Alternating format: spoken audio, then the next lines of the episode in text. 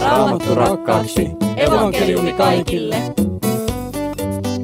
Tervetuloa kuuntelemaan Suomen evankelis-luterilaisen kansanlähetyksen tuottamaa avainkysymyksiä ohjelmaa. Minä olen Mika Järvinen ja esitän tässä kysymyksiä, joita tänne meille on tullut.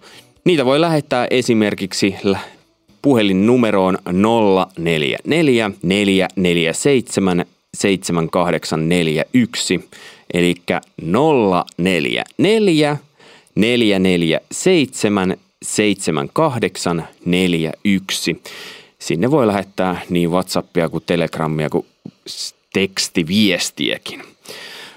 Tällä kertaa on kysymys taas ja vastaamassa on, kuten tässä yleensäkin on, että tuolta nuorten maailman puolelta on ja sitten jostain muualta. Tosiaankin tänään on vähän kauempaa jostain muualta, eli Saksasta Mikko, joka tekee siellä työtä. Tervetuloa. Kiitos täältä kaukaa. Ja toinen on sitten täällä ihan studiossa paikan päällä. Toni Kokkonen vaikuttaa nuorten maailman aluekoordinaattorina. Terve.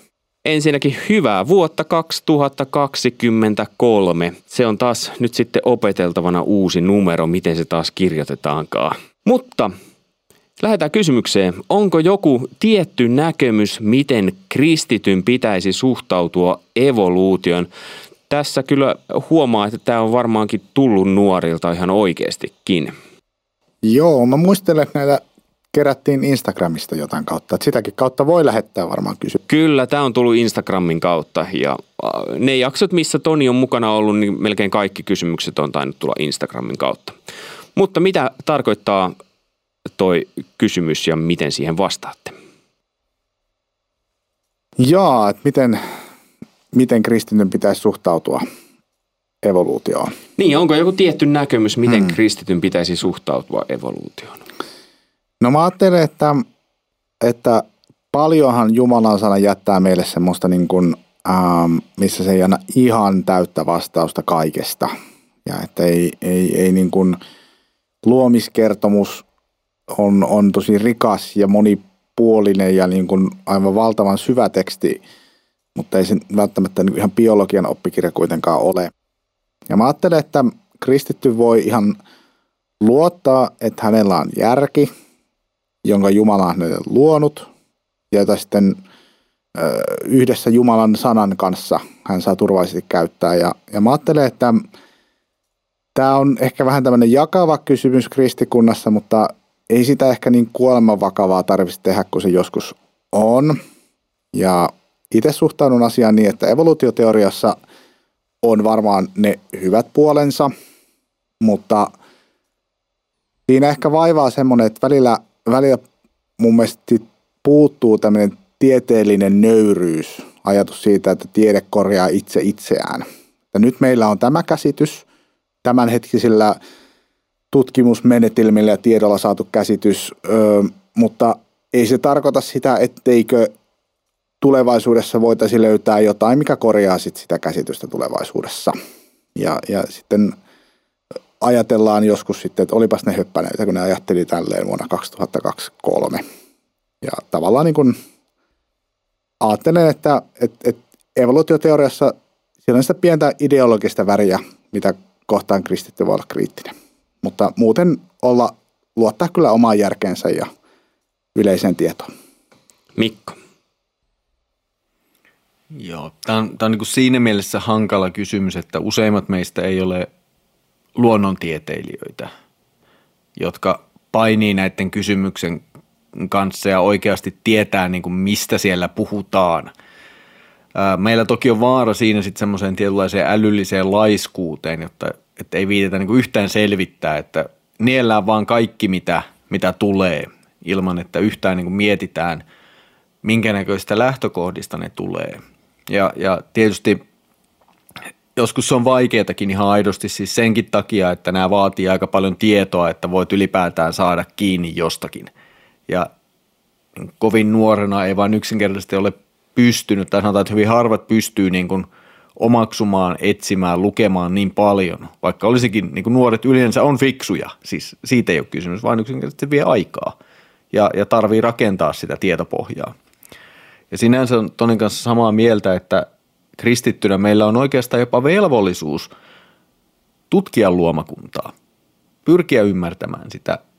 Öö, saarnaaja tosin vähän tuumaa, että siitä tulee kyllä oma määrä tuskaansa mukana sitten kun sitä tutkitaan, mutta se on, se on osa sitä, että sitä tehtävää, joka Jumala on meille antanut.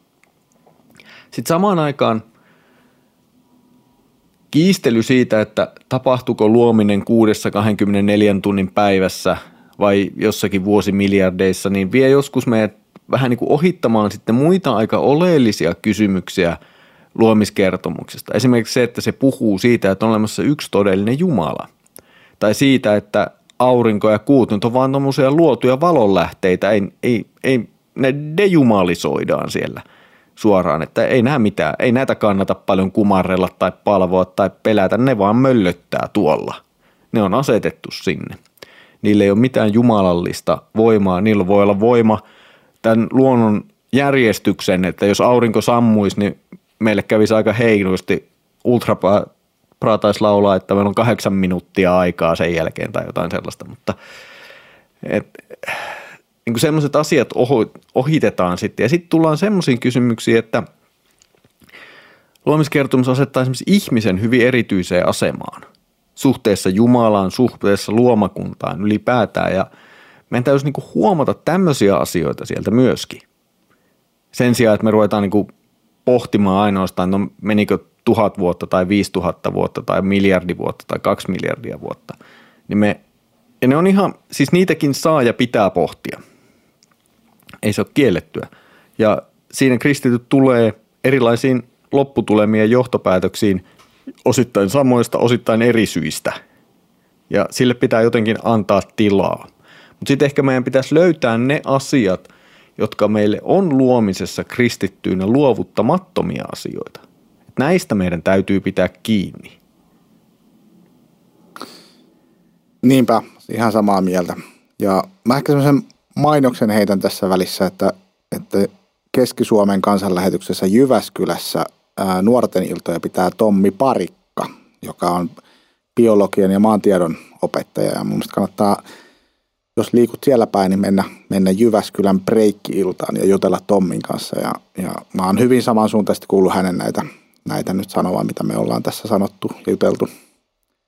Mä ajattelen, että tässä on varmaan myös taustalla semmoinen vilpitön kysymys, ainakin jossain takaraivossa, että onko Jumalan sana luotettava ja, ja tavallaan, että voiko siihen luottaa ja kuvaako se niin kuin sitä todellisuutta – ja mä siihen niin rohkaisin, että joo, kyllä Jumalan sana on luotettava, että se on vaan niin paljon syvempi kuin mitä me niin kuin ensisilmäyksellä niin kuin nähdään. Ja just semmoinen painimista tarvii, tarvii monessa kohtaa. Ja sitten löytyy tuommoisia mielettömiä aarteita, mitä Mikkokin tuossa kuvasi. Joo, Tommi oli myös raamattu avaimissa viime vuonna, opetti aiheena raamatun eläimet. Öö, tässä on muuten sellainenkin puoli, että jos me ajatellaan, niin tämä henkilöhän on varmaan koulumaailmassa. Miten siellä? Ollaan, pitääkö siellä olla hiljaa? Miten siellä pitäisi suhtautua, kun näistä asioista opetetaan? Me opettelisin kysymään kysymyksiä. Siis tavallaan, että kun näitä asioita tulee esiin, niin kysy, että mistä nämä niin nousee, millä perusteella. Ei, ei välttämättä aina hyökätä – vastaan, vaan esittää vähän niin kuin viattomana kysymyksenä, että haluaisin ymmärtää tyyppisesti, että mistä tämä niin tulee ja mitä, mikä meille kertoo, että asiat menee näin ja miksi ne tulkitaan tällä tavalla jotkut löydökset ja, ja siinä oppii myös itse silloin paremmin. Joo, mä ajattelen, että hyvä opettaja varmaan just antaa tilaa tällaisille kysymyksille ja, ja antaa niin kuin sen ää, mahdollisuuden, että niin kuin ymmärtää sen tieteen niin kuin oman itsekorjaavuuden, että, että tiede ajattaa sen mahdollisuuden, että voi olla, että myöhempi tieto lisää ymmärrystämme. Hei, tästä voisi jatkaa lisääkin, mutta toinen kysymys vielä, mikä on erittäin tärkeä myös, että eikö olisi vaan helpompi poistaa saatana ja pahuus?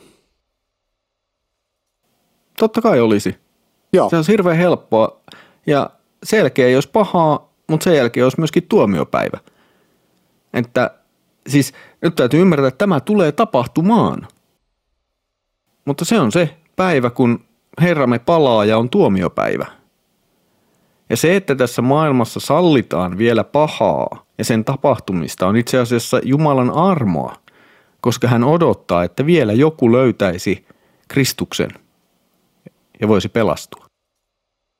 Joo, just tota, olin sanomassa ihan samaa, että, että synti on niin tavallaan syvällä tämän maailman rakenteissa ja ihmisen sielussa ja elämässä, että ei se, ei se niin kuin, ei voi tapahtua niin, että, että naps Jumala jotenkin ajattelee, että nyt sitä ei enää ole, vaan, vaan me ollaan niin kauan langettu ja, ja tavallaan se niin kuin kadotus on se niin kuin luonnollinen päätepiste langenneelle ihmiselle.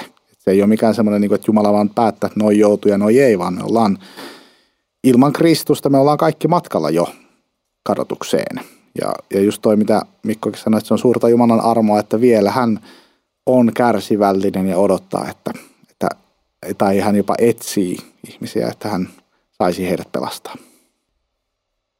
Sitten samaan aikaan meillä kristittyinä on velvollisuus taistella syntiä vastaan omassa elämässämme, tukea lähimmäistä, joka joutuu kohtaamaan pahuutta tässä maailmassa, eli ja pyrkiä tekemään pahan sijasta hyvää tässä. Eli meillä on tavallaan semmoinen kutsumus lievittää sitä tuskaa tässä maailmassa, kulkea kärsivien rinnalla, auttaa heitä, ää, rakastaa heitä, pyrkiä toimimaan niin, että sitä olisi vähemmän maailmassa. Samalla tiedostaa, että se synti ei vain nyt valitettavasti poistu tästä maailmasta ennen kuin meidän Herramme palaa. Mutta ei se, se ei saa koskaan lannistaa meitä ja – ohjata semmoiseen epätoivoon ja niin kuin apaattisuuteen, vaan päinvastoin toimimaan aktiivisesti Kristuksen rakkaudesta käsin lievittämään sitä ahdistusta ja tuskaa ja kärsimystä, mitä tässä maailmassa on. Joo, ilman, ilman muuta just näin. Ja, ja jos ottaa tuolta ää, naapurikirkosta, niin anglikaanikirkossahan on tämmöinen niin sano, tavallaan sanotetaan pappisvirkaa näin, että, että pappisvirka on olemassa niin kuin maailman uudistamiseksi ja, ja kaikkien sielujen parantamiseksi. Renewal of all things and cure of all souls. Eli tavallaan se niin kuin, me kristityt ollaan Jumalan, Jumalan tota työssä ja se on suurta armoa, että hän käyttää meitä valtakuntansa työssä ja tämän maailman pelastamisessa.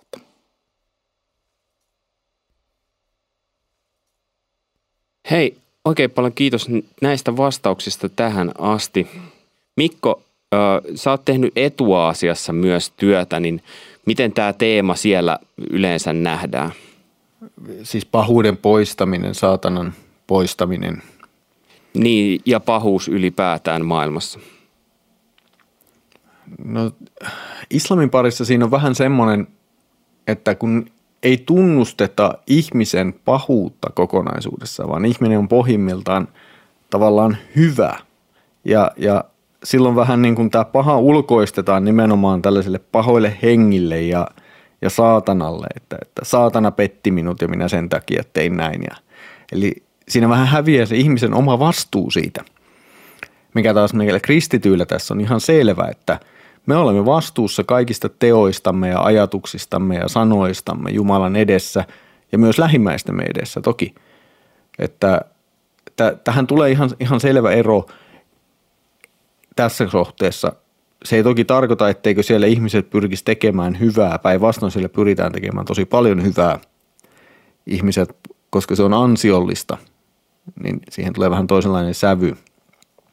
Mutta että sitten samaan aikaan – se hengellinen todellisuus on paljon jotenkin enemmän läsnä kuin mitä länsimaissa kokee koskaan. Siis myös negatiivisessa mielessä, että, että islamilainen maailma, yhteiskunta, se on täynnä tavallaan semmoista hengellistä elämää ja hengellistä tämmöistä sanotusta asioista, mikä meillä helposti jotenkin rationalisoituu tai, tai menee toiseen suuntaan kokonaan. Joo, ja itse asiassa nyt kun sanoit noilla sanoilla, niin tajusin juuri, että näistä asioistahan keskusteltiin muun muassa lähetystyön takahuone podcastissa, kun oli jaksona tämä henkivaltojen todellisuus. Että jos se aihe kiinnostaa, niin kannattaa käydä kurkkaamassa sitä. Hei, oikein paljon kiitoksia Mikko ja Toni. Toni, teillä on tulossa profiili tässä. Missä vaiheessa se tulee ja mikä se on? Joo, se on heti tässä tammikuun alussa 9-11 päivä tammikuuta ja tämä on kristillinen koulutustapahtuma seurakuntien ja kristillisten järjestöjen tota, junioria nuorisotyöntekijöille, joita järjestetään yhdessä luterilaisen evankeliumin yhdistyksen ja Suomen raamattopiston kanssa. Ja, ja tarkoitus on vahvistaa meidän kristittyjä ää, nuorisotyöntekijöitä ja nuorisopastoreita siinä, että niin kuin, he tekee arvokasta työtä ja, ja siinä kutsumuksessa, joka heillä on. Eli jos et pääse paikan päälle ensi viikolla sinne, niin muista ainakin rukouksissa tuota kyseistä tapahtumaa. Kiitos oikein paljon, hyvä kuulija, kun olit tässä läsnä etänä meidän kanssa. Minä olen Mika Järvinen ja toivotan sinulle oikein hyvää viikonlopun jatkoa ja sanon moi moi.